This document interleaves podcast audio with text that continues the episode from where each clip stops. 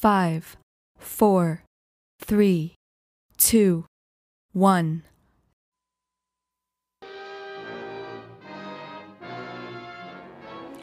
Hello, this is Peter Bogdanovich. I first met Orson Welles in the end of 1968.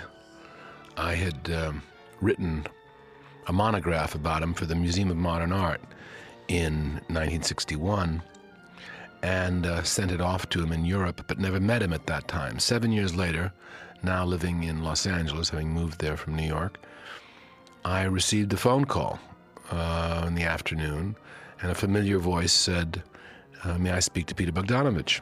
I said, This is he. And he said, Hello, this is Orson Welles. I can't tell you how long I've wanted to meet you. And I said, You just took my line. And uh, he laughed. And he said, Can you come over and meet me at the uh, Beverly Hills Hotel tomorrow? I said, Sure. I said, what, what, Why did you want to meet me all, all these years? He said, Because you have written the truest words ever published about me in English.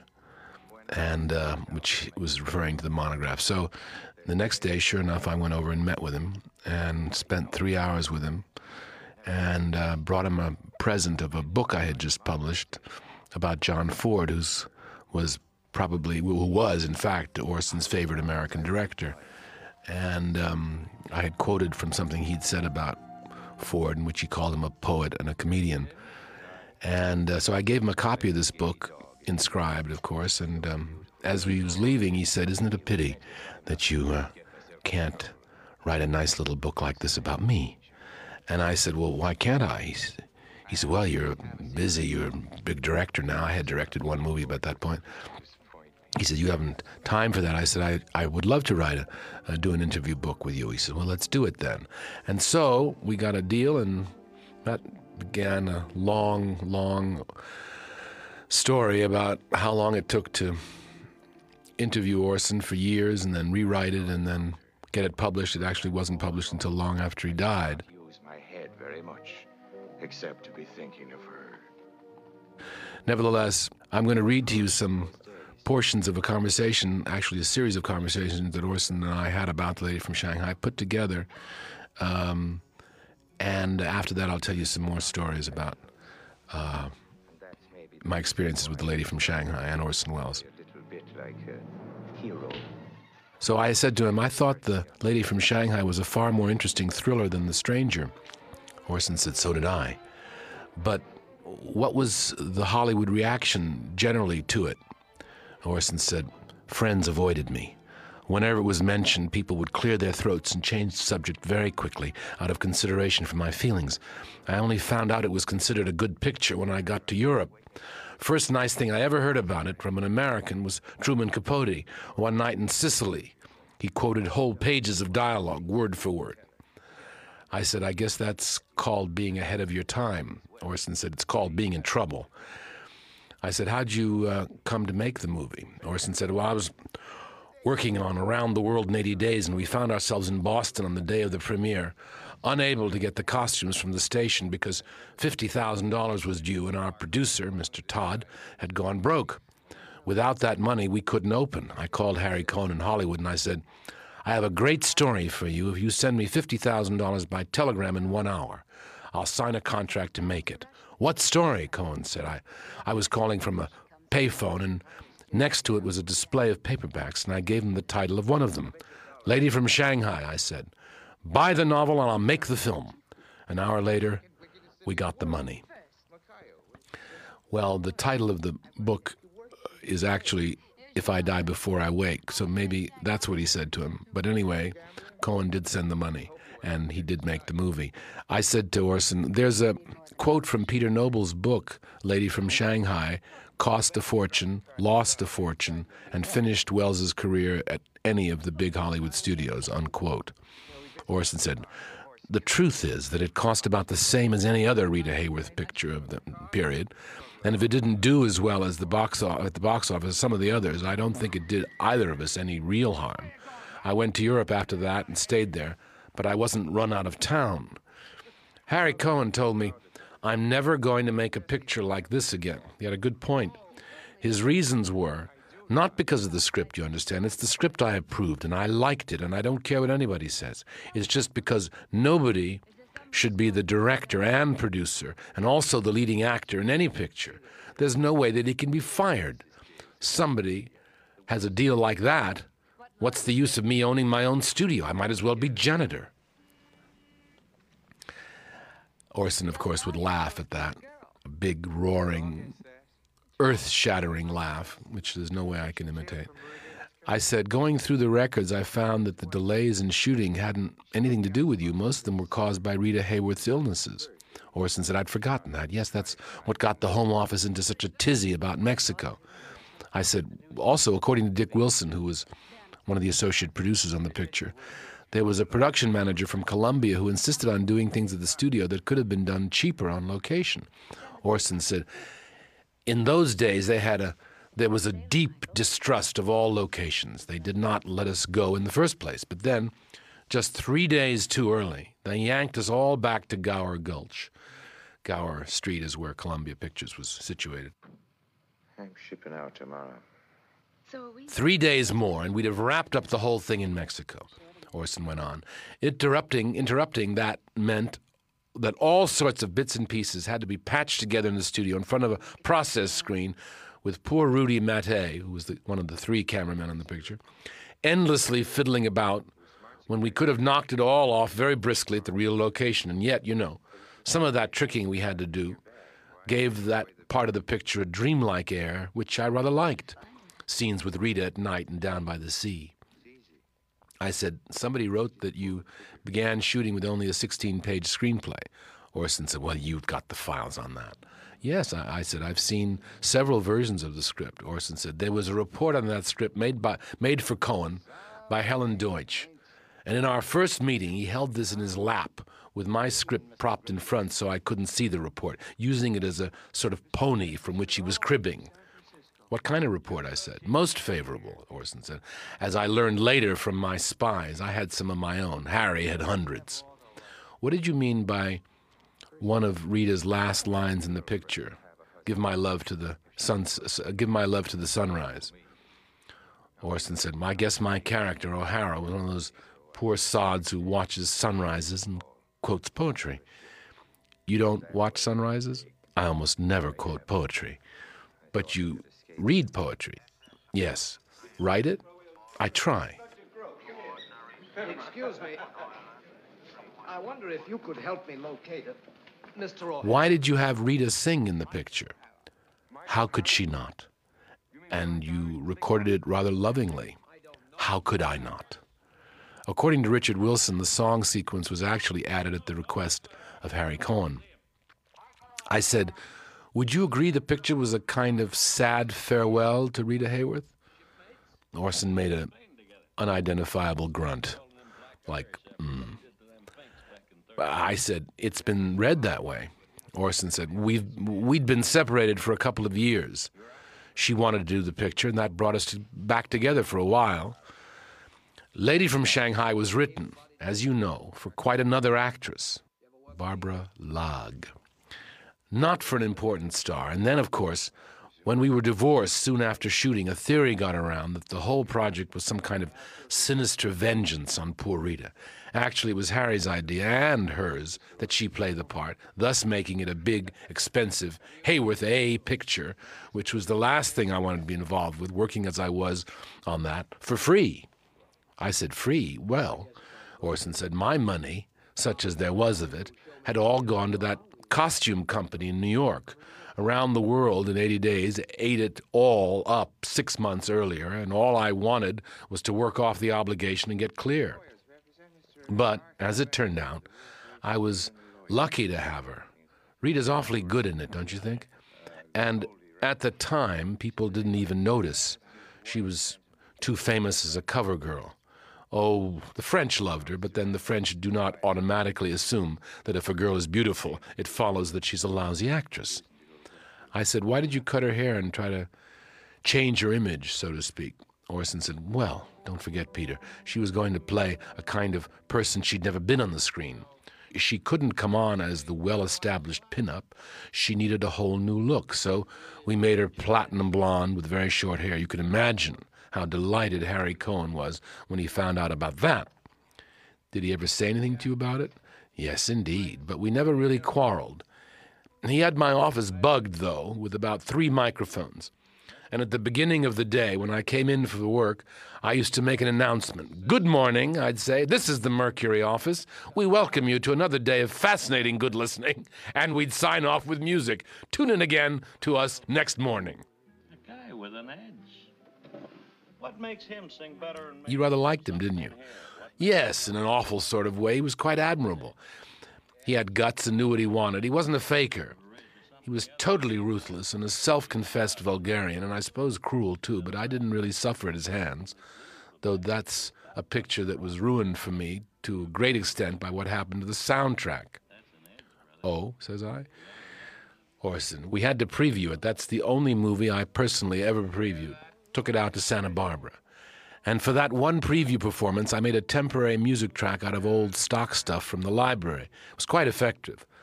I felt confident that in constructing the real score, if they would just follow that, bringing it in and out just as I'd done, we couldn't go far wrong. I assumed I'd made a clear cut blueprint for both music and effects, but in the event, it was just hastily hashed together. Instead of allowing me to get a composer who would work with me, Cohn snuck in some fast fellow who put terrible music wherever he felt like it. I didn't mind the theme song, but the incidental music was clumsily handled throughout.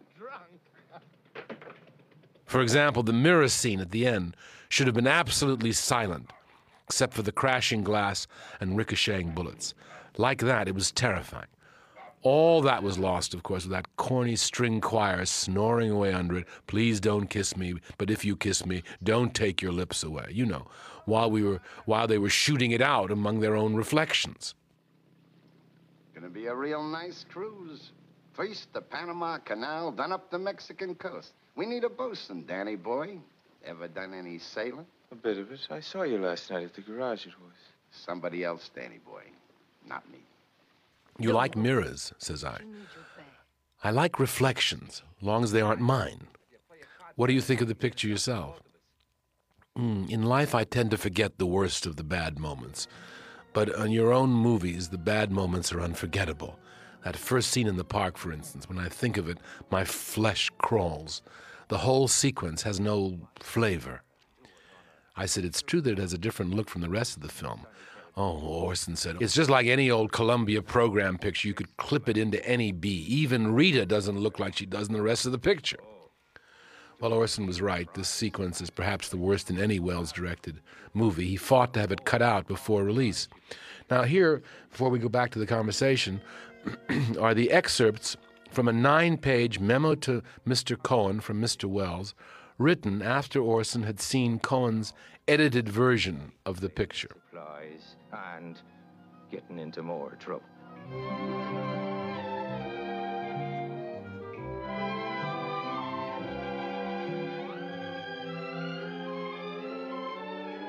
Here it is.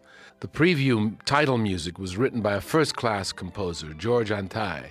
Although not written for our picture at all, this temporary title music had an atmosphere of darkness and menace combined with something lush and romantic which made it acceptable.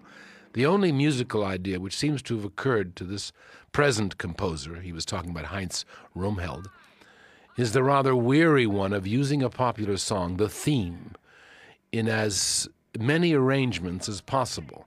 Throughout, we have musical references to Please Don't Kiss Me for almost every bridge and also for a great deal of the background material.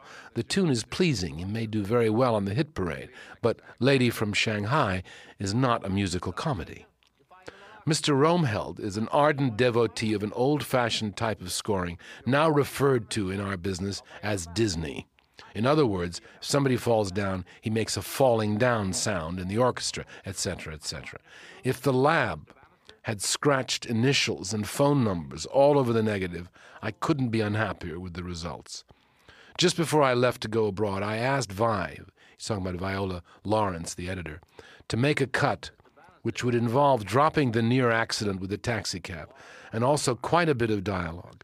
I am convinced that this would have been an excellent cut, saving much needed footage in the slow opening sequence. This, of course, was not done, accounting for the main weaknesses of the film's opening reel. Orson's memo goes on. There is nothing in the fact of Rita's diving to warrant a big orchestral crescendo. What does matter is Rita's beauty, the evil overtones suggested by Grisby's character, and Michael's bewilderment.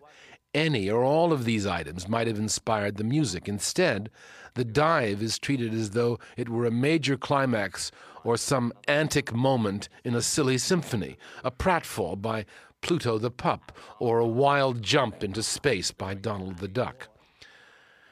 There is no sound atmosphere on the boat. A little wind and water is sorely missed. There's no point in photographing a scene on a real boat if you make it sound as though it all happened in front of a process screen. At the start of the picnic sequence in the temporary score, we used a very curious, sexy Latin American strain. This has been replaced with a corny, dramatic sequel bad stock stuff. This sort of music destroys that quality of strangeness, which is exactly what might have saved Lady from Shanghai from being just another whodunit. There's a big musical outburst after Grisby's, Grisby's line, I want you to kill him. This is absurd.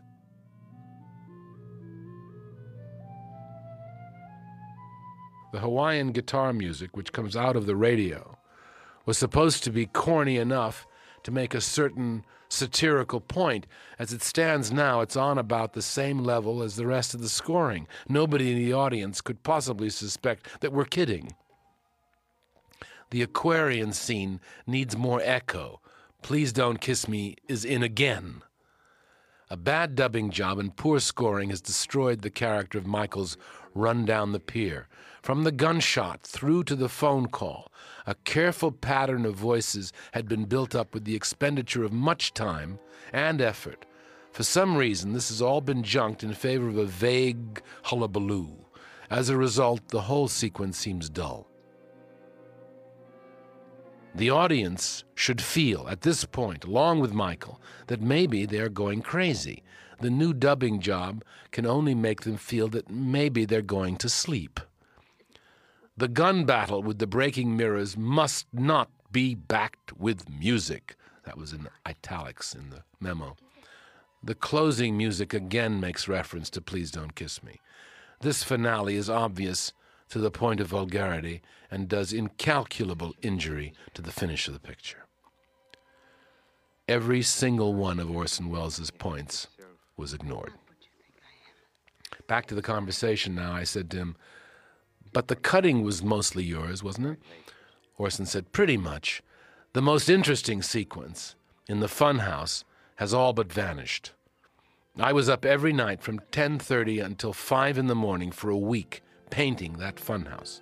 Cyril Connolly came one night, helped me.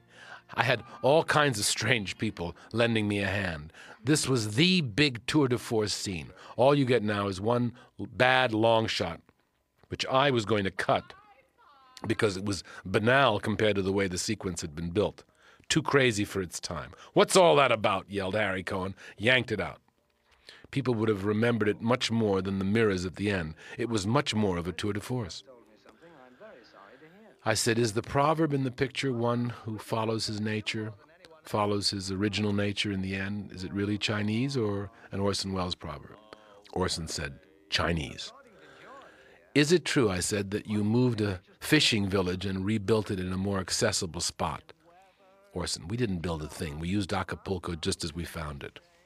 I said, was the love scene in the aquarium meant to relate back to the sharks story?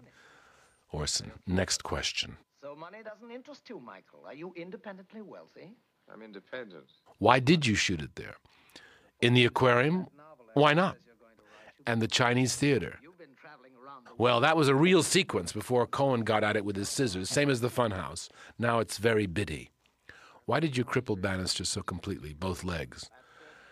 Because Everett Sloane was basically a radio actor. He'd never really learned to move. He was like a marionette. That was okay for Bernstein and Kane, but it didn't seem to me that a marionette would be a great criminal lawyer, so I made him an elaborate sort of cripple, and of course he loved it. All actors like to play cripples. I said, but both the lawyer in um, Lady from Shanghai and the one you play in the trial are rather shady, disreputable figures. Orson, I'd like to do 20 pictures taking the mickey out of the lawyers. Do you have little respect for the law? I said. Well, we might say that one's respect is high enough for the law and low enough for the lawyers and the doctors, most of them. Why? They're human. It figures that not many are going to be really up to their calling. Kafka, of course, hates the law itself. What I hate are the abuses.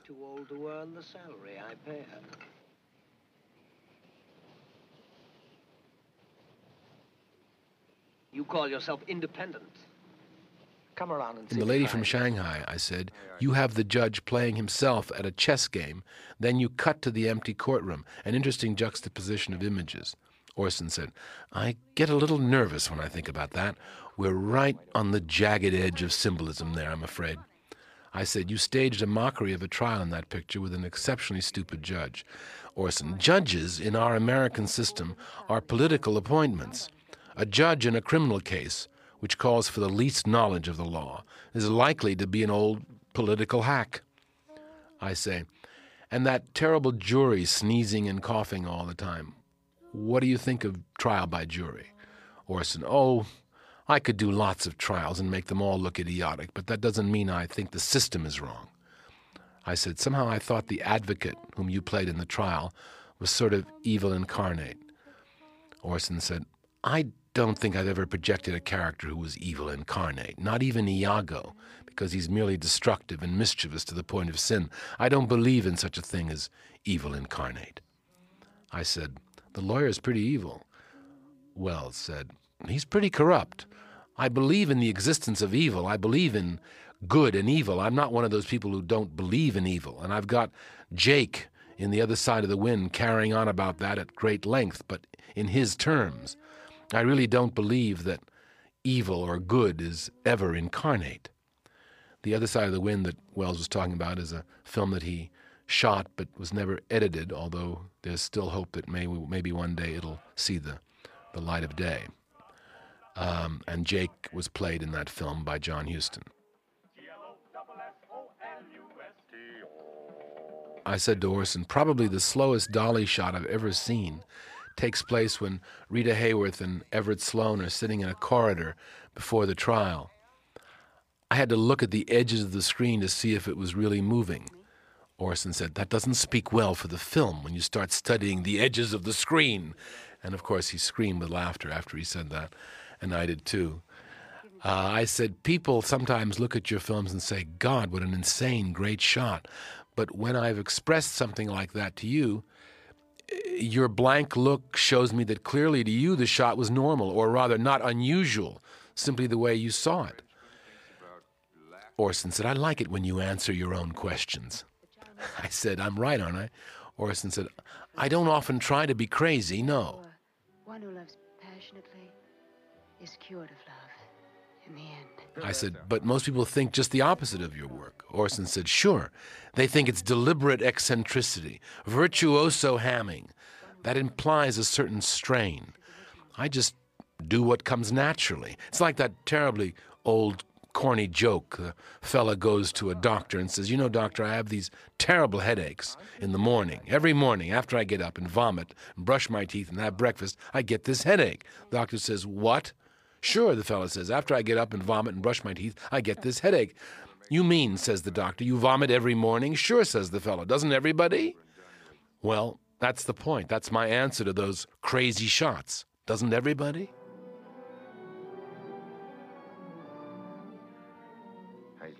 I said to Orson, somebody said to Chaplin once, You never have any interesting camera angles. And Chaplin said, I don't need interesting camera angles. I am interesting. Orson said he was right. I said, Chaplin also said that comedy was life in long shot and tragedy was life in close up. Orson said, What does that mean? I said, Well, the theory being that when you show a man walking down the street in long shot and he slips on a banana peel, it's funny. But when you get in close, it stops being funny because the pain becomes apparent. Listen, when you hear what I got for you, you'll say you bought it cheap. Sid, we've worked a lot of cases together. I'll be sorry if we have to... Fair enough, Orson said, but I think if we want to really be accurate, comedy is a medium full shot. The true long shot is tragedy again. You know, there are performers, Jacques Tati, for instance, who are only good in full figure. Move in on Tati and he literally disappears. You like him? I said. Yes, in a very nervous way, always waiting and hoping for him to be just that little bit more professional, which is most unfair, of course, from a congenital amateur like myself. But it takes one to know one.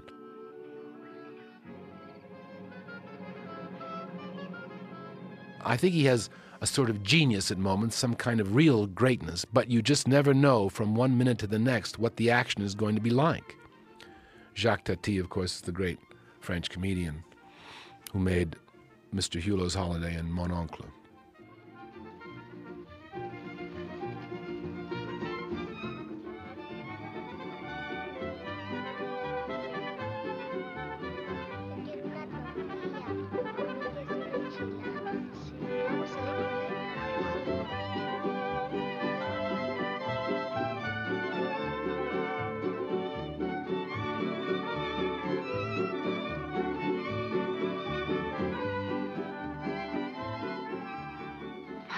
I said, speaking of long shots, Orson, the last shot of you in Chimes at Midnight is a good example, that small figure lumbering away. Orson said, that was dangerous. The rejected figure scuffling away into the sunset, but there wasn't any other way. Most of my close ups are made because I'm forced to. It's always better to avoid them when you can. A long playing full shot is what always separates the men from the boys. Anybody can make movies with a pair of scissors and a two inch lens. Now that bears repeating. A long playing full shot is what always separates the men from the boys. Anybody can make movies with a pair of scissors and a two inch lens. I said, I said to him, Preminger, Otto Preminger once said that ideally, if he could, he would never cut. He would like a picture all in one take. Orson said, That will come when tape is perfected and they stop putting film in the camera. I, I, saw that in a kind of insane flash of ignorance when I first started. I said to Toland, Isn't it basically ridiculous that the film is in the camera? And he said, Yes. Eventually, it will just be a sort of electric eye. We won't be carting the film around or the motor. We'll just be carrying the lens. I said to Orson, There's a line in uh, the lady from Shanghai, quote, When I start out to make a fool of myself, there's little enough that can stop me. Do you feel that's been true in your life? Have there been times when you feel you've made a fool of yourself? Orson said, mm, That's one of those searching, penetrating questions I thought we'd avoid. You don't want to talk about it, I said. There have been so many occasions I don't know how to begin. Regrets, I said millions. But you know, I like the people who are ready and willing to make fools of themselves, being, as I am, a full member of the fraternity. Still, there are lots of nice felines who just can't. Felines? I said. Well, if spiritually you're part of the cat family, you can't bear to be laughed at. You have to pretend when you fall down that you really wanted to be down there just to see what's under the sofa. The rest of us don't at all mind being laughed at. I said, Then you're canine. Well, I'm a comic anyway, even if I don't wag my tail very often. I said, Isn't that willingness to be a damned fool a kind of courage? Orson said, Just the nature of the beast. Like people with tape recorders and searching questions. You can't help it, it's your nature. In your pictures, you do things, I said, that only you could get away with. Orson said, and don't, and laughed loudly. They want to see you over there, Mr. Bannister and them. I said, Do you sometimes feel like a martyr, Orson? He said, They have to really be shooting at you with arrows before you have the right to come on like a martyr. I mean real arrows. I said, You mean like St. Sebastian? Sure. and even at your low points, it never becomes a temptation? Orson said, Martyrdom? I haven't the vocation for it. Sit down and have a drink. Give him a drink, George. And don't look so shocked. Michael may not be in the social register, but then neither are you anymore.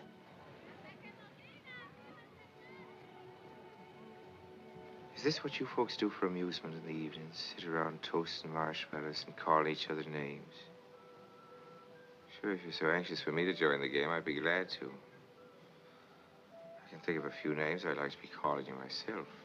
Oh, but Michael, that isn't fair. You're bound to lose the contest. We'll have to give you a handicap, Michael. you should know what George knows about me, for instance, if you really. And now here's a few st- more stories about the making of the film and things about uh, things that surrounded the making of the film. Um, the scene where they are lying in hammocks talking about sharks and how the sharks ate each ate each other is uh, one of the most chilling um, anecdotes ever told in a movie, and uh, it's one of the best scenes in the movie. As a matter of fact, and obviously relates to a much bigger world that Orson was talking about. I said to him, "Do you think that um, the world is broken up into sharks and uh, and um, you know non-sharks?" And he said, "No, there's a lot of other animals." He said in the world. Harry Cohn was the head of Columbia at that point, owned the studio. Uh, t- tyrannical fellow, um, but admired by some of the most uh, independent filmmakers like Fritz Lang, who who admired him, and told the story about one time uh, Cohn was watching a, a movie and the picture ended, and Cohn stood up and said, "The picture's exactly 16 minutes too long," and Fritz Lang said, well, Harry, now, why do you say 16? Why don't you say 15 or 14? Why exactly 16? And the answer was Cohn said, because 16 minutes ago, my ass started to itch and I looked at my watch. Uh, and uh, that's how he knew. So somebody then said, that's great. The, the whole of Columbia is wired to Harry Cohn's ass. I believe in you now.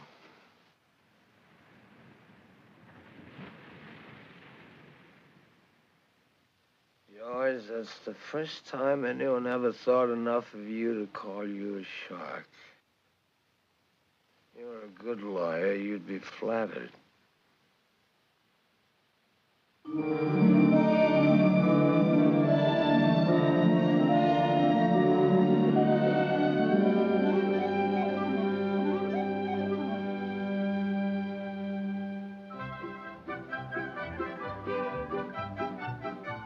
Where's Mrs. Bannister? I'm sure I don't know. Glenn Anders, who's in this movie, who plays uh, plays one of the complicated heavies, uh, was a favorite actor of Orson's. Glenn Anders. He's, he had seen him in a movie by a French director named Harry d'Arrast, French American, um, called Laughter, and he remembered him from that and cast him. He thought he was a wonderful actor. um, the book, If I Die Before I Wake, which became The Lady from Shanghai, was at the time that uh, Orson mentioned it to Cohn, was owned by another producer named William Castle, a fellow who Orson knew and was friends with, and so um, it was not difficult to persuade uh, Castle that Orson would be a good director for it. Castle had wanted to direct it himself, and eventually did become a director, a kind of a kind of road company Alfred Hitchcock, doing sort of suspense and horror pictures. Um, I first saw The Lady from Shanghai, I don't know, in my teens. And as often, as, as always with an Orson Welles film, but particularly with this one, um, and again with Touch of Evil, I was so taken with the way the film was made that I had no idea what it was about. I think I had to see it three or four times before I figured out what it was about. It was so um, unusual and interesting to watch the way it was made. And uh, that's had an influence on me, of course. The black and white is brilliant, uh, although it goes in and out because of the editing process. But um, it uh, is extraordinary. Um, I don't know that it had an influence on me uh, specifically, uh, um, but certainly, uh, certainly the unusual way it's told um, impressed me, and um, um I think it had an. It was. It was. It falls in the kind of classic film noir uh, period when it was, um, which is post-war, around the same time as Out of the Past and all the other classic film noirs and it's right up there among the great ones. Um, at the time that the film was made, according to Welles, uh, he and Rita Hayworth, who'd been married, she was his second wife. They'd already had a daughter named Rebecca, which was his second daughter. But the marriage hadn't been working out, although uh, they had been married about three or four or five years at that point. Um, he had um, seen her pinup, of course, the famous pinup uh, that was the most popular pinup uh, for servicemen in World War II. And having seen the pinup, he announced to somebody, I'm going to marry her. And um, did. Uh, but the marriage was failing. They hadn't been living together. And uh, it was uh, Rita's attempt to uh, reconcile. it was because of that that the, that, the, that the two of them made this film um, it didn't help to it didn't help the marriage, and it ended after the film. The yacht on which they were shooting um, was actually belonged to Errol Flynn. It was his yacht, and uh, he and uh, Orson were friends. Um, the narration that Orson does in the film again was not in the original script; it was added afterward, um, apparently to make things clearer. Um, the reviews of the picture originally were poor. Uh, as Orson said, um, people would sort of change the subject and talk about something else to avoid his hurting his feelings. Um, the interesting thing is that Orson wanted to work on location, and some of the best material in the movie, uh, the whole Mexico Acapulco sequence, is some of the best stuff in the picture. Um, with the columns and the pillars and the band and the chiaroscuro photography. All of that inspired Welles. It's the kind of thing that um, that Hitchcock didn't particularly like. Hitchcock uh, didn't like locations because he couldn't control them as well. Orson liked locations for that very reason, because accidents would happen, things would happen that he hadn't planned, things that inspired him to come up with a solution.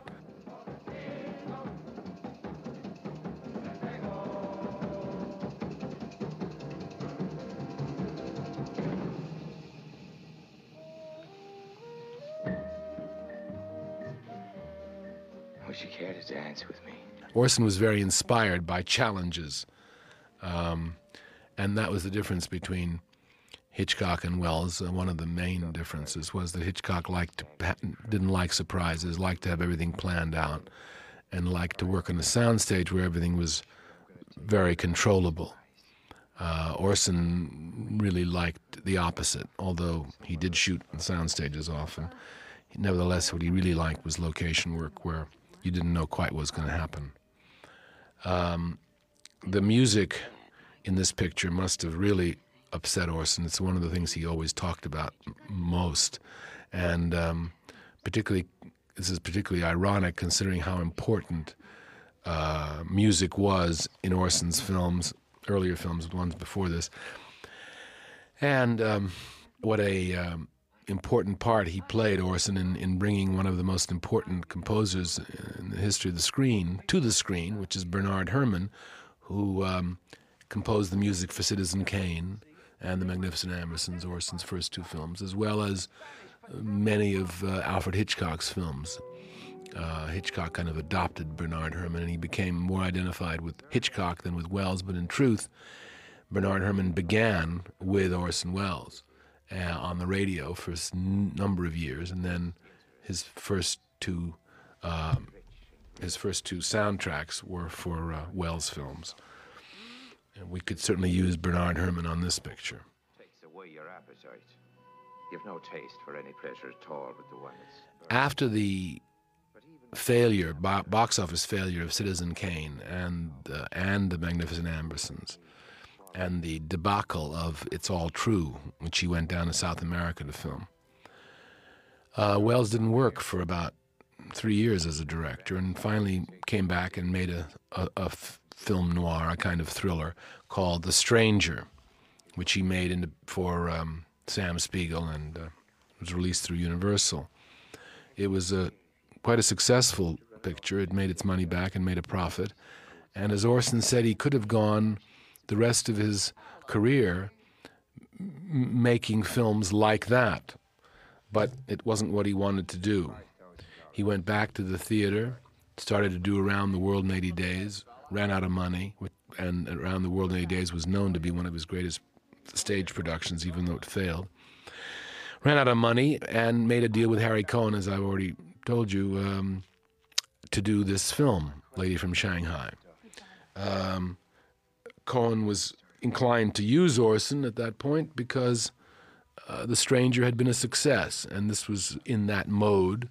So Hollywood always goes with success, and uh, he was uh, now uh, usable. Um, this picture, however, didn't come together as well as everybody had hoped, and uh, they the studio didn't know what to do with it. They were worried about hurting their star, um, who had um, cut her hair and dyed it for this picture, and so they actually held it for two years before they released it. Orson, in the meantime, had a failure with Around the World in 80 Days. Had had a failure with Around the World in 80 Days, and then decided that he was going to try to do a very inexpensive but uh, honest uh, adaptation of Shakespeare's Macbeth, which he shot for very little money in about 23 days on old uh, Western Roy Rogers, Gene Autry sets over at Republic. And uh, that, unfortunately, was also not a success. And that was his last film in Hollywood for 10 years. They both, both Lady from Shanghai and Macbeth, I think, came out the same year. Two bombs, so to speak, financially speaking. Make it late tonight. What for? Five thousand dollars. That ought to take a girl and a sailor on quite a nice little trip. He went to Europe, made a few brilliant films, including um, Othello and a, very um, truncated film called Mr. Arkadin or Confidential Report. And um, then came back to America in the mid mid to mid 50s and uh, did some work for Desi Desilu, and then did Touch of Evil, which is, I guess, the last great film noir made.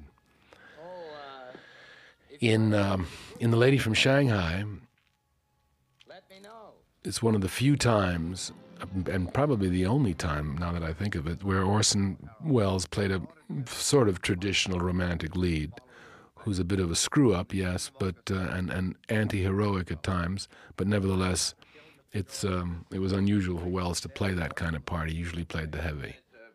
What you reading there? Am I supposed to have written it? It's your confession.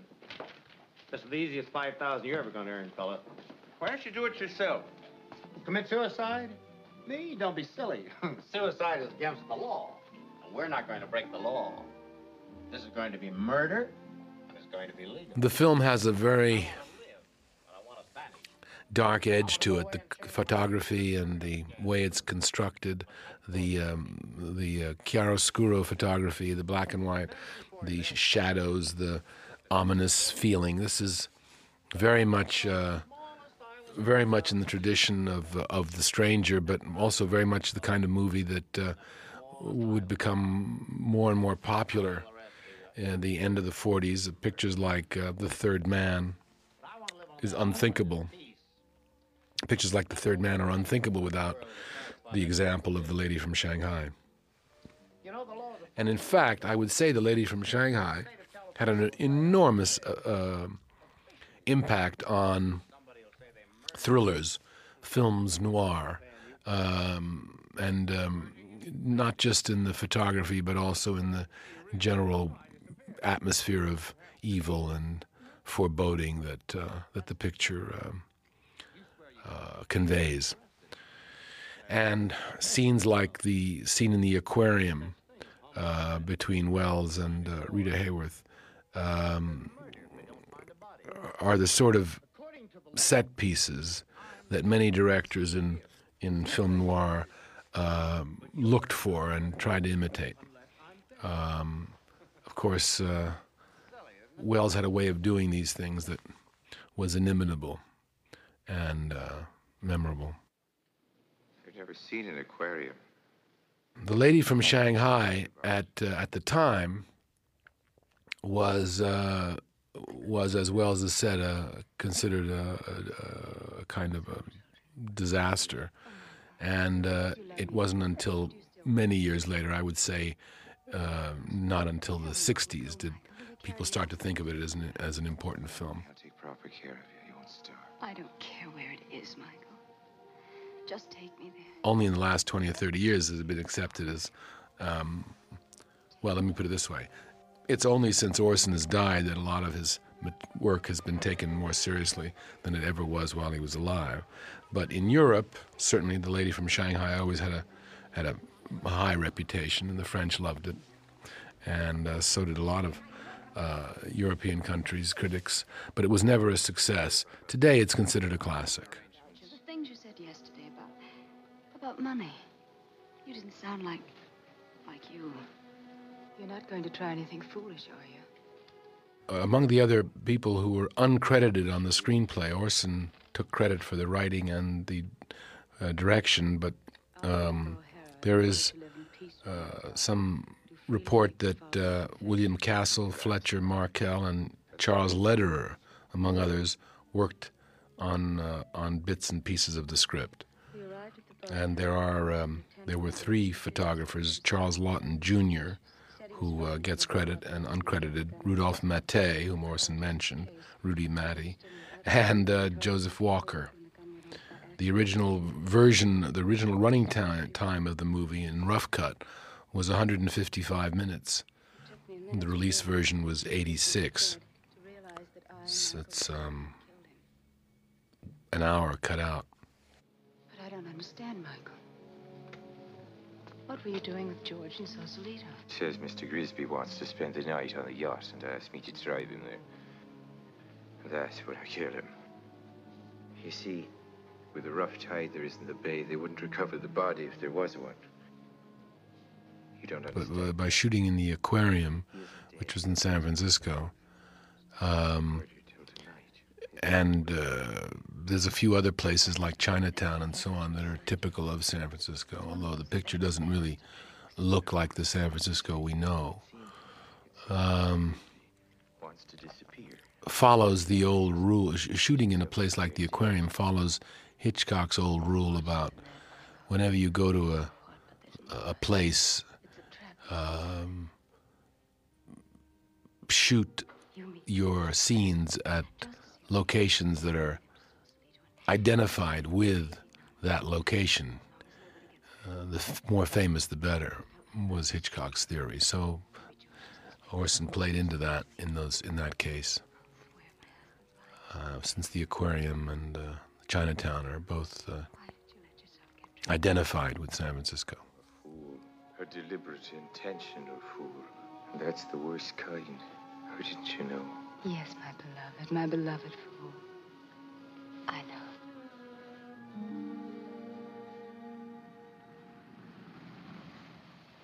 I don't think there's anybody home. Just Broome. Mr. Bannister's in the city, and Mrs. Bannister, I think, went to the movies. Better wait for me in the kitchen. Make some coffee. We'll both need it. There were so many things I learned from him. In uh, and he was an inspiration to to me personally, as he was to so many filmmakers who didn't know him, who just were inspired by his work. He was an inspiration to me personally because I was fortunate enough, very fortunate, to have spent time with him and to, you know, um, That ought to be worth a little extra. But I'll throw it in. to gain from my access to him enormously beyond anything I could give back. You see, I'm a Snoopy kind of a guy. I find things out. in terms of attitude toward life and art and uh, integrity and uh, all those other complicated things that life is full of. Yeah. frame him for a murder you're going to commit. Well, let's talk it over tomorrow, huh? When you'll be playing dead and somebody else... Ted de Corsia was in this, of course, played the killer in The Naked City around the, the same year this was released, but he'd done this earlier. All right, Broome. If you insist. It's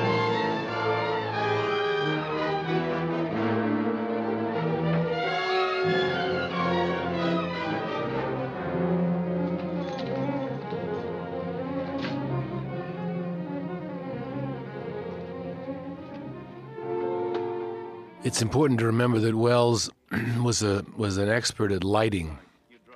That on the during the making of Citizen Kane, uh, which was his first film, he didn't realize that uh, telling the crew where to put the lights was not the director's job, but rather the uh, the uh, lighting cameraman they call him in um, in uh, in England. We call them uh, directors of photography. Um, anyway, it didn't occur to Orson that that was the job of the cameraman or lighting cameraman or uh, director of photography. And so, during the first few days of shooting uh, Citizen Kane, Orson was telling the crew how to light it. And um, according to Orson, Gregg Toland was going around behind his back, fixing the lights a little bit, cleaning it up for movies, and also telling everybody not to tell Orson that it, it wasn't his job. Anyway, eventually somebody did tell him, and Toland, Gregg Toland, one of the great mm, legendary American cameramen, uh, was actually very upset that somebody had told Orson that this wasn't what was the normal way of shooting because, because said Gregg Toland, the only way you can ever learn something is from someone who doesn't know what not to do. And so, since Welles didn't know what not to do, uh, Toland found that very interesting and very um, educational. in fact, it's Orson's sort of what, what it's what Orson referred to in the conversation I read to you uh, as it's his um, his amateur status that made him uh, such a revolutionary and so uh, made his movies so fresh. He he didn't think he was a professional, but he didn't think that way. What are you doing? Getting blood all over the floor of the car? My blood. It's perfect. If you shot me, there would be blood. Glenn Anders, the, the performance that Glenn Anders gives in this is really the performance of his career. And uh, it it's so free and kind of eccentric, free in its eccentricity and eccentric in its freedom, that reminds me of the way that Orson works with actors. He makes them feel so extraordinarily comfortable that uh, they don't worry about doing anything. He can, he can, they can, he makes them go as far as, as he can, and um, usually comes up. It usually comes up with an extraordinarily unusual performance, and that's one of the ways he got this really amazing performance from Glenn Anders. Who I love that scene about target practice. Got some target practice.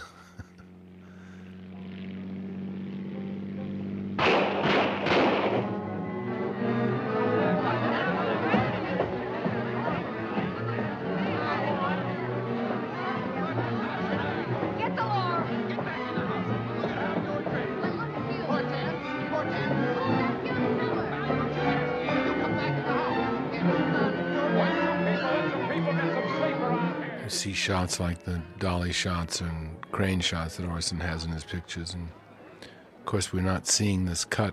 We're not seeing the lady from Shanghai cut exactly the way he wanted to, hardly exactly the way he wanted to. So it's uh, it's difficult to know exactly what he meant. You just have to go with with what we've got because there's nothing else to go by. There's no footage left. No outtakes.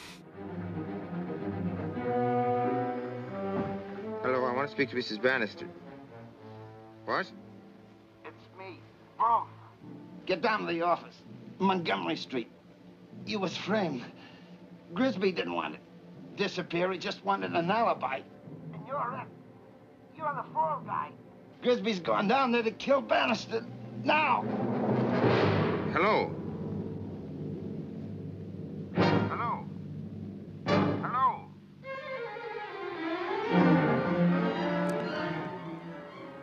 I think, you know, Orson never did anything conventionally. He wasn't a conventional thinker, and most uh, studio thinking is conventional, even in the in the in the good old studio days, so to speak, the studio system days, good old days in the sense that there was a lot of really brilliant people working at that period. Um, Orson just was uh, was different. He he he didn't look at things the same way. It's like that story he told about the doctors. You know, isn't doesn't everybody? He didn't see himself as being unusual, but this is not the way most people saw things, and um, I think that led to difficulties at the studio. But at various studios, but Orson said that in the studio system was actually better for him than the days of the independent, which began really in the late 50s, 60s. Uh, because when a studio would make 30 or f- maybe 40 or 50 films in, in one year, uh, they could afford one, you know, off the wall Orson Welles movie. But when they were a bunch of independent producers, uh, all making their own one independent film or two a year, that somehow the whole idea of there being that extra film that you could make just didn't matter if you lost money with it because it was going to be an Orson Welles film, might be worth losing money with it. Uh, that that that went away, and uh, so Orson felt like his career was in better shape during the studio system. Ironically, even though even though there's Richard Wilson right there, standing there in the scene between uh, Everett Sloane and Rita Hayworth in the uh, courtroom. That was Richard putting on his hat and going down the stairs. And this is the scene I was talking about where the camera dollies in slowly. But anyway, in uh, in relation to um, Welles being out of step with the general way that pictures were done. That's just the way it is. And uh, of course, this led to problems um, more and more in the after the after the studio system collapsed at the end of the 50s. In fact, Touch of Evil was his last film for a studio, um, and that was at the 1958. And the studio system pretty much ended by 1962.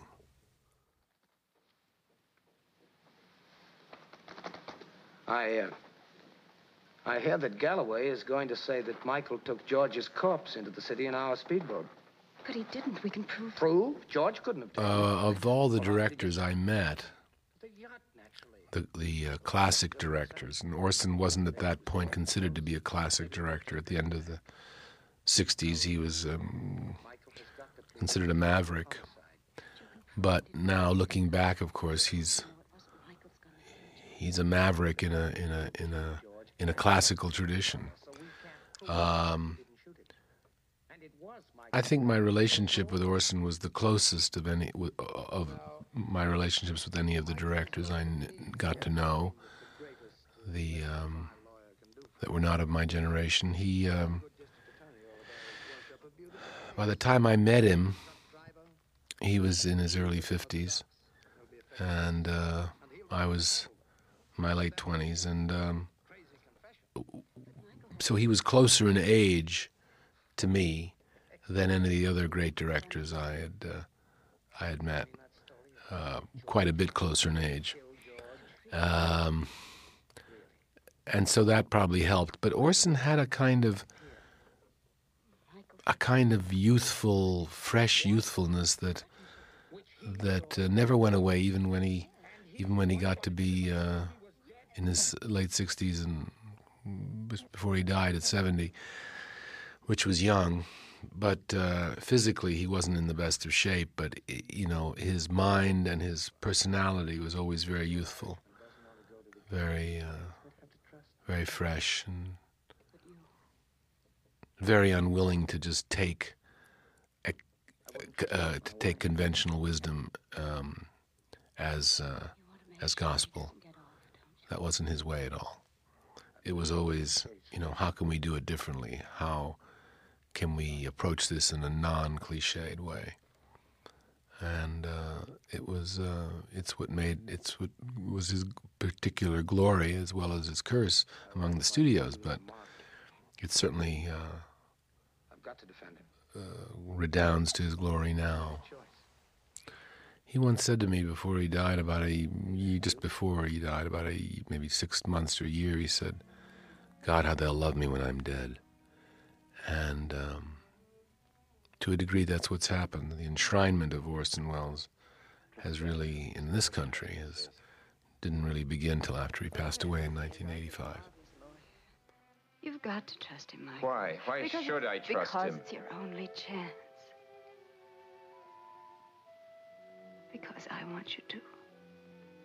I'll have to do for a reason. Orson felt that by having three daughters, as opposed to sons, that uh, the cards were stacked against him. I said, why? He said, well, I never understood women. I don't know that that's entirely true. He said he he he, um, he certainly had his his um, he certainly had his share of women. Uh, it, it, it, but uh, evidently uh, he, he, did not have long relationships that uh, continued with women. They would be briefer than that. Um, I think he was very ambivalent. Uh, not just about women, but about men too. Uh, uh, he didn't approach things in a uh, women or men in a conventional way, and um, his relationships were turbulent. Very well. In the interest of saving time, we'll proceed. As I'm sure Officer Peters is most anxious to go home to his wife and family before returning to duty. Now then, Officer Peters, except for the blood, the clothes were dry. Yes, sir. They were dry. Yet the defendant stated in his confession that he threw the body into the bay. Your Honor, the district attorney isn't cross-examining. He's making speeches. That simply isn't so. I move for the declaration of mistrial. These are some of that the jury is being prejudiced. These are some of the great... Here's this uh, um, amazing courtroom scene, which is directed sort of slightly farcically. Then I'll decide on the objection.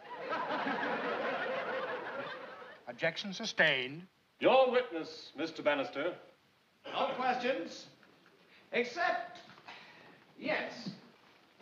Officer Peters, uh, I don't wish to keep you from your wife and children uh, any more than the district attorney who was so concerned about them a moment ago.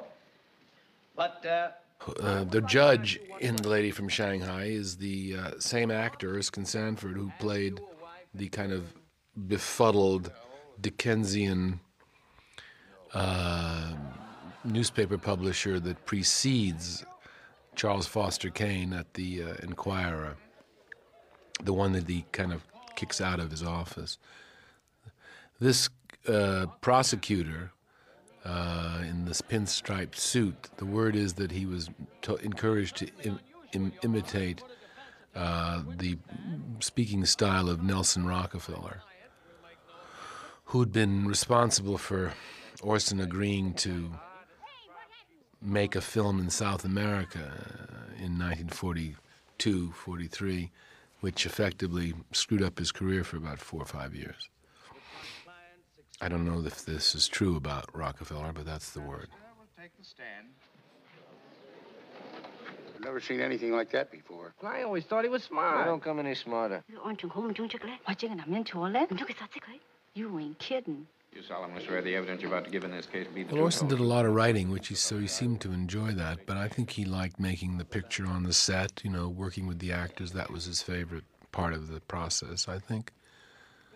Um, I think so. I think he enjoyed most working with the actors and uh, and creating an atmosphere in which they would feel comfortable and uh, and uh, kind of it was an inv- it, it was an inspiring time in uh, in the in the life of a movie. The the time it gets made and the time he was most interested in was the actual making of the film, the shooting of it. I think that's the time that his attention was most engaged and that he was most uh, inventive, most creative. He threatening to quit? Yes. Did you know, Mr. Bannister, that right after the murders, we... right after the murders, we found. I think Orson was uh, was brilliant in everything he did. Uh, I think he was uh, the greatest at as a, as a director and actor. Uh, he was a, a good writer, and, but uh, I think um, I think he excelled as a as a director and uh, and as an actor. He didn't really love himself much as an actor, uh, but uh, you can't get much better performance than the one he gave in Citizen Kane.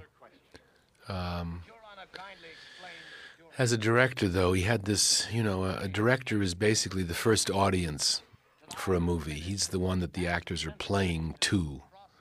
And uh, when the actors know what a director might like or might not like, what his personality is. Of course, they play into that personality. They play for that. Actors want to be liked. They want compliments. They want you to tell them that they're doing a good job. So, uh, Orson, there just couldn't be a more receptive, a more wonderful audience than Orson Welles. He was. Um, he was so intense, so much a part of what you were doing. He was so into what you were doing, watching you closely, and and and kind of being with you, and then asking you to do it this way or that way or another way. He made you really better than you are, better than you could be, because he made you feel completely free and gave you an enormous amount of encouragement and a, kind of freedom, really. Yeah, that's it. To to do whatever came to your mind, if and not to be afraid that he wouldn't like it or that he'd attack you or whatever. On the contrary, he was so extraordinarily giving and encouraging as a director that it's impossible to me to think of anybody ever being better than Orson uh, in terms of working with actors. He just, he, it was just this wonderful conspiratorial quality that he also conveyed that uh, that's memorable and that makes actors feel warm and uh, and comfortable is this feeling that uh, you, you, you're not going to do anything wrong. He might ask you to do it again, but it won't be because it's wrong. It just he might want it a different way. So the whole idea of right and wrong disappears. You just feel liberated. And uh, I worked with him as an actor. And the other side of the wind and um, I've just never felt that way before. And um, I know that other actors, just like Janet Leigh or Dennis Weaver, that I've talked to, or Chuck Heston, they, there's this kind of freedom that he he, he gives you. Uh, that basically you are doing what he wants, but he maneuvers you in such an easy way that, uh, and he and he he's so generous in his compliments and he's so encouraging to you to be yourself that a, a, kind of wonderful combination of yourself and what Orson wants comes out. And and sometimes it's it's it's something totally different than either he or you thought it would be but that's because you're both working toward the same goal which is to make it the best it can be. Subsequently murdered I object. Does counsel deny the oh Overruled. Does counsel deny that the butler Broome is the detective Broome used by him in divorce cases? Mrs. Bannister, can you think of any reason why your husband would want to hire a divorce detective other than to watch you? I object! Objection sustained. As a matter of fact, didn't you and your husband have an argument about your showing an infatuation for O'Hara? We did The lady from Shanghai, although it was shot, it was, it was held for two years the, or actually, when Orson and, and Rita Hayworth were divorced on November 11th, 1947, it was six months before The Lady from Shanghai opened, because it didn't open until May 30th, 1948. six months after they were divorced. So the general word was that it was the picture, which was under a cloud, which had broken them up. But according to Orson, they had already been broken up. And this was an attempt to bring them back together by Rita, but it didn't work.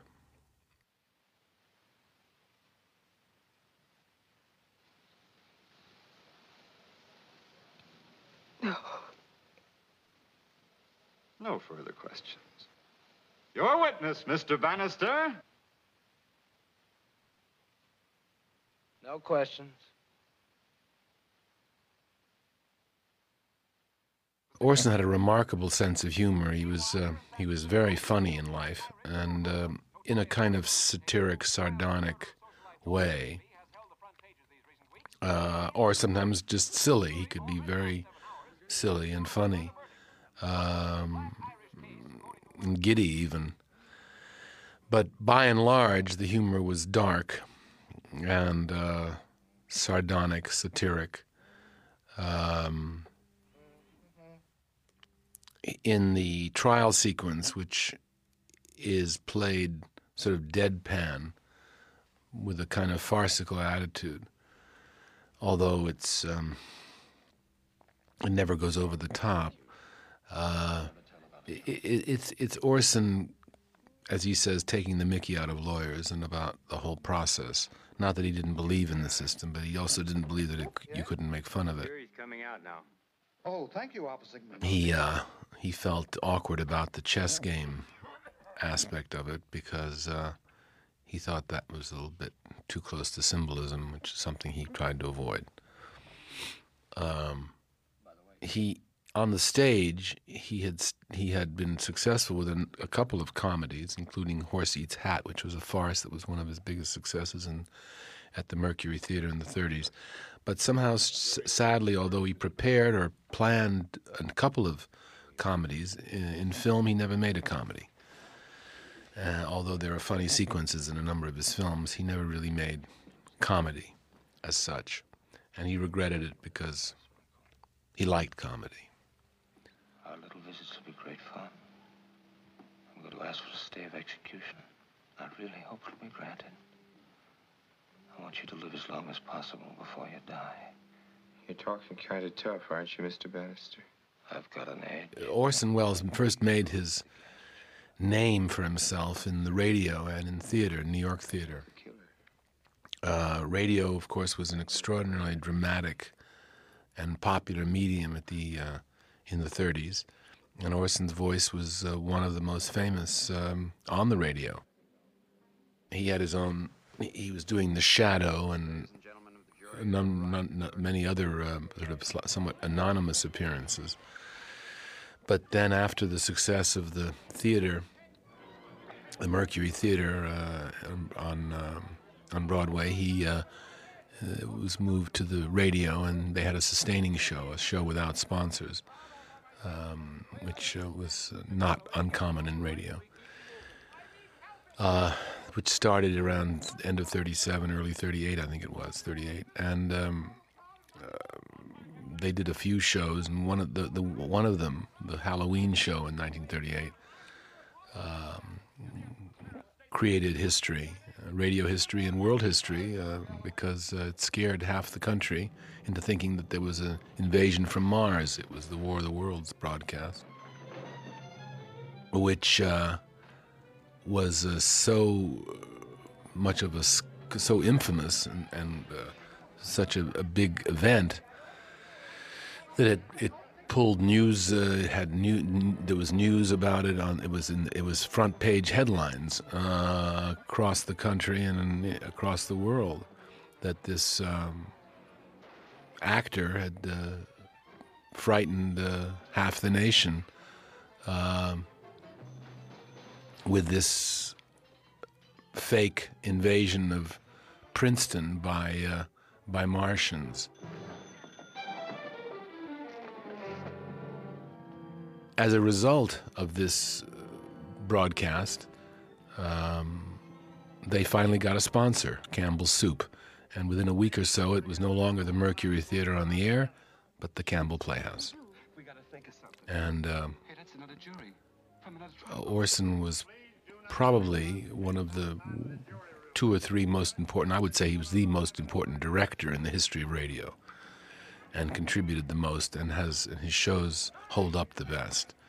Um, it's a pity that so many of them are unavailable. And the War of the Worlds broadcast, which is exciting, but not, he didn't feel it was one of his best.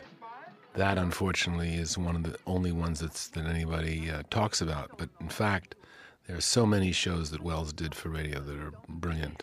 And uh, it's too bad they can't be uh, more accessible to people. And it's like some of them are like an Orson Welles movie. They have such visual uh, impact uh, and such oral impact in the way he would do it that um, it, it's uh, they're miniature classics. Uh, so many of them.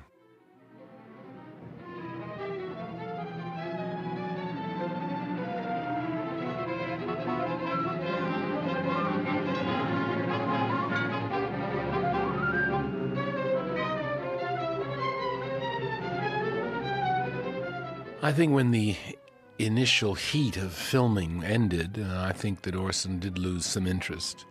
Um, he'd already seen the film so fully that to continue to sit and try to put it together and all that mm, with difficulty sometimes, I don't think it interested him as much. But on the other hand, he would spend weeks and months working on the editing of films.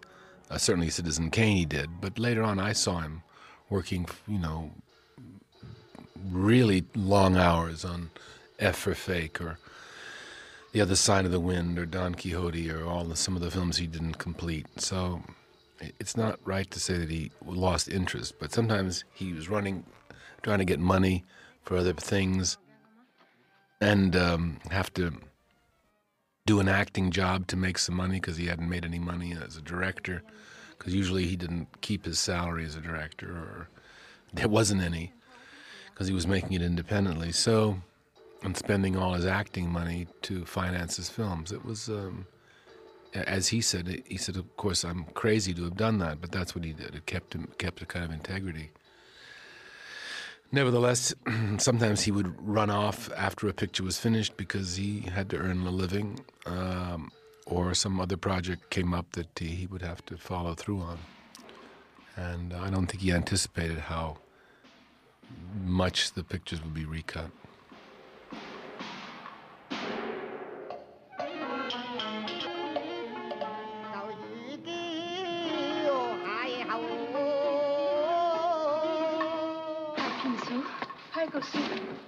Well, I think the two writers he liked the most, he always spoke of the most, were Isak Dinesen, the, the um, Danish writer, um, and um, Robert Graves, the English Irish writer. Um, he mentioned them most often and um, quoted them most often. I think those were his favorite serious writers. He loved you know, comic writers like P.G. Wodehouse. He loved him. He, he would read to me sometimes from a, a P.G. Wodehouse short story. he read me a couple of those. But uh, I think of the serious writers, Isak Dinesen and Robert Graves, he loved uh, Jean Renoir. I think he felt was the greatest filmmaker of all time, the Frenchman Jean Renoir. Uh, thought The Grand Illusion was the greatest film ever made, or right up there the one or two best films ever made, and uh, his favorite American director was John Ford. It's, as he pointed out, that his two favorite directors, who, who had something in common as uh, film poets, were um, the the two that uh, that he he felt himself that he was the least like. He said he, the kind of films he liked were the least like the kind of films he made.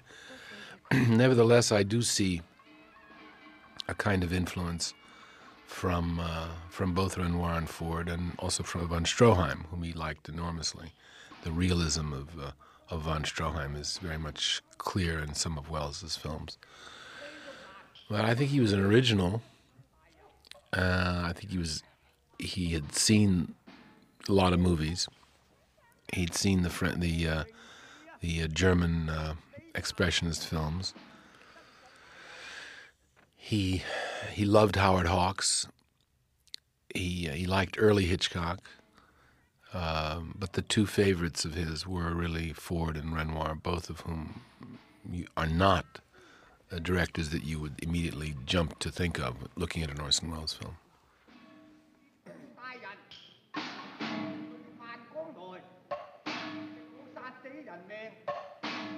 Don't you move.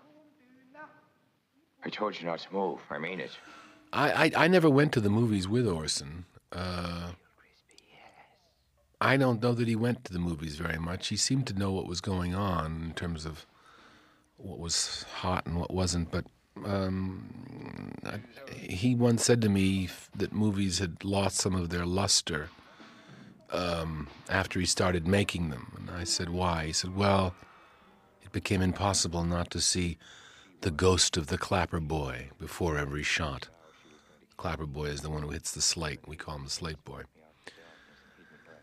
Another thing that um, I just remember Orson talked about on this film, which he said nobody n- noticed or pointed out, was that he, in some scenes, it's noticeable, particularly in the funhouse scene, in the mirror scene at the end. But there are other places where you can see it. He actually changed the um, the aperture uh, in the camera when he shot, so that sometimes the image was narrower than normal top and bottom. Um, he did that on purpose in a way that, in fact, uh, D.W. Griffith did, changing the uh, the shape of the image by masking the top and bottom or sides or whatever. something that Griffith did. Orson brought that into sound pictures, something that very few people did. But of course, she meant to kill Grisby too after he'd served his purpose. Poor. He was amused that he'd done it and nobody'd ever noticed it. All this funhouse stuff, when I see it now, it's sad to realize that uh, it was a whole other sequence that he had in mind, and uh, that he stayed up all those hours painting and constructing it himself, and it ended up for nothing. So it's kind of Im- imitation Caligari, um, and unfortunately, uh, didn't end up in the picture.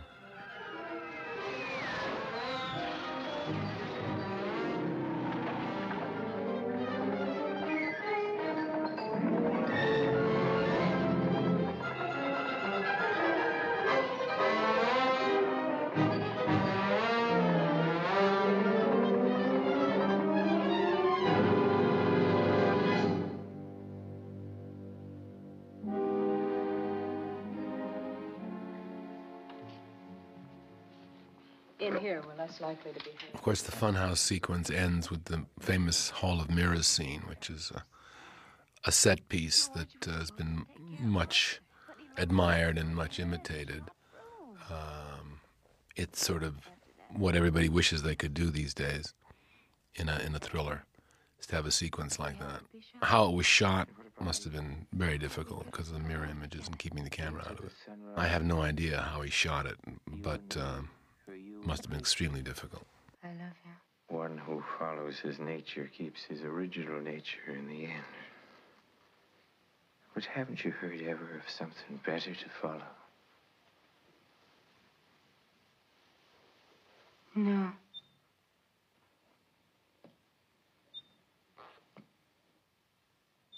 I knew I'd find you. Well, the preview of this uh, Lady from Shanghai went badly, and so that affected the way the picture was cut. But you did plan for me to follow you. the same kind of thing happened on the Magnificent Ambersons, two disastrous previews of that, You'll be free to spend my money.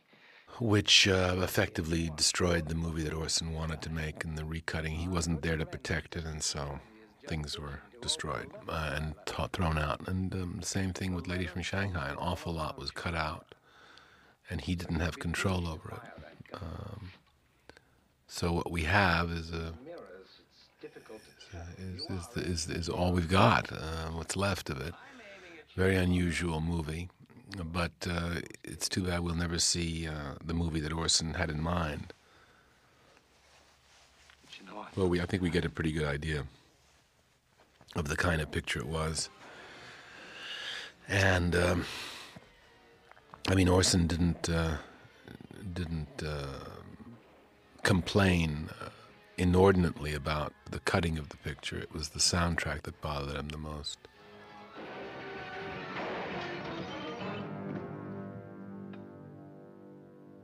You know, for a smart girl, you make a lot of mistakes. You. I think sneak previews generally are are uh, valuable mainly if the picture is a more of a conventional kind of picture. The more unusual the picture, the more difficult the sneak preview is. Uh, it doesn't work as well for the simple reason that um, a, an unusual movie needs word of mouth to prepare for it, and a sneak preview is cold. I think they're very valuable for comedies. I think for dramas, less so. Generally speaking, I think for, for, for dramas, uh, they're not that helpful. And um, also, it depends a lot on what the other film is that's being shown, which can affect the one that's being previewed. So um, it depends on the movie. In my own career, uh, when I made the last picture show, I didn't think it needed to be previewed. When I made What's Up Doc the following year, I felt it did need to be previewed because a comedy, you can tell a lot from a preview. A drama is, uh, needs word of mouth and probably needs more preparation. Lady from Shanghai is not a picture that you'd think would play very well in preview anyway. And you're not going to. Not again. Oh, Michael. I'm afraid. Oh, from Orson, I learned so much that was both, mm, you know, what I should do and what I shouldn't do. Please? I don't want to die. I don't want to die!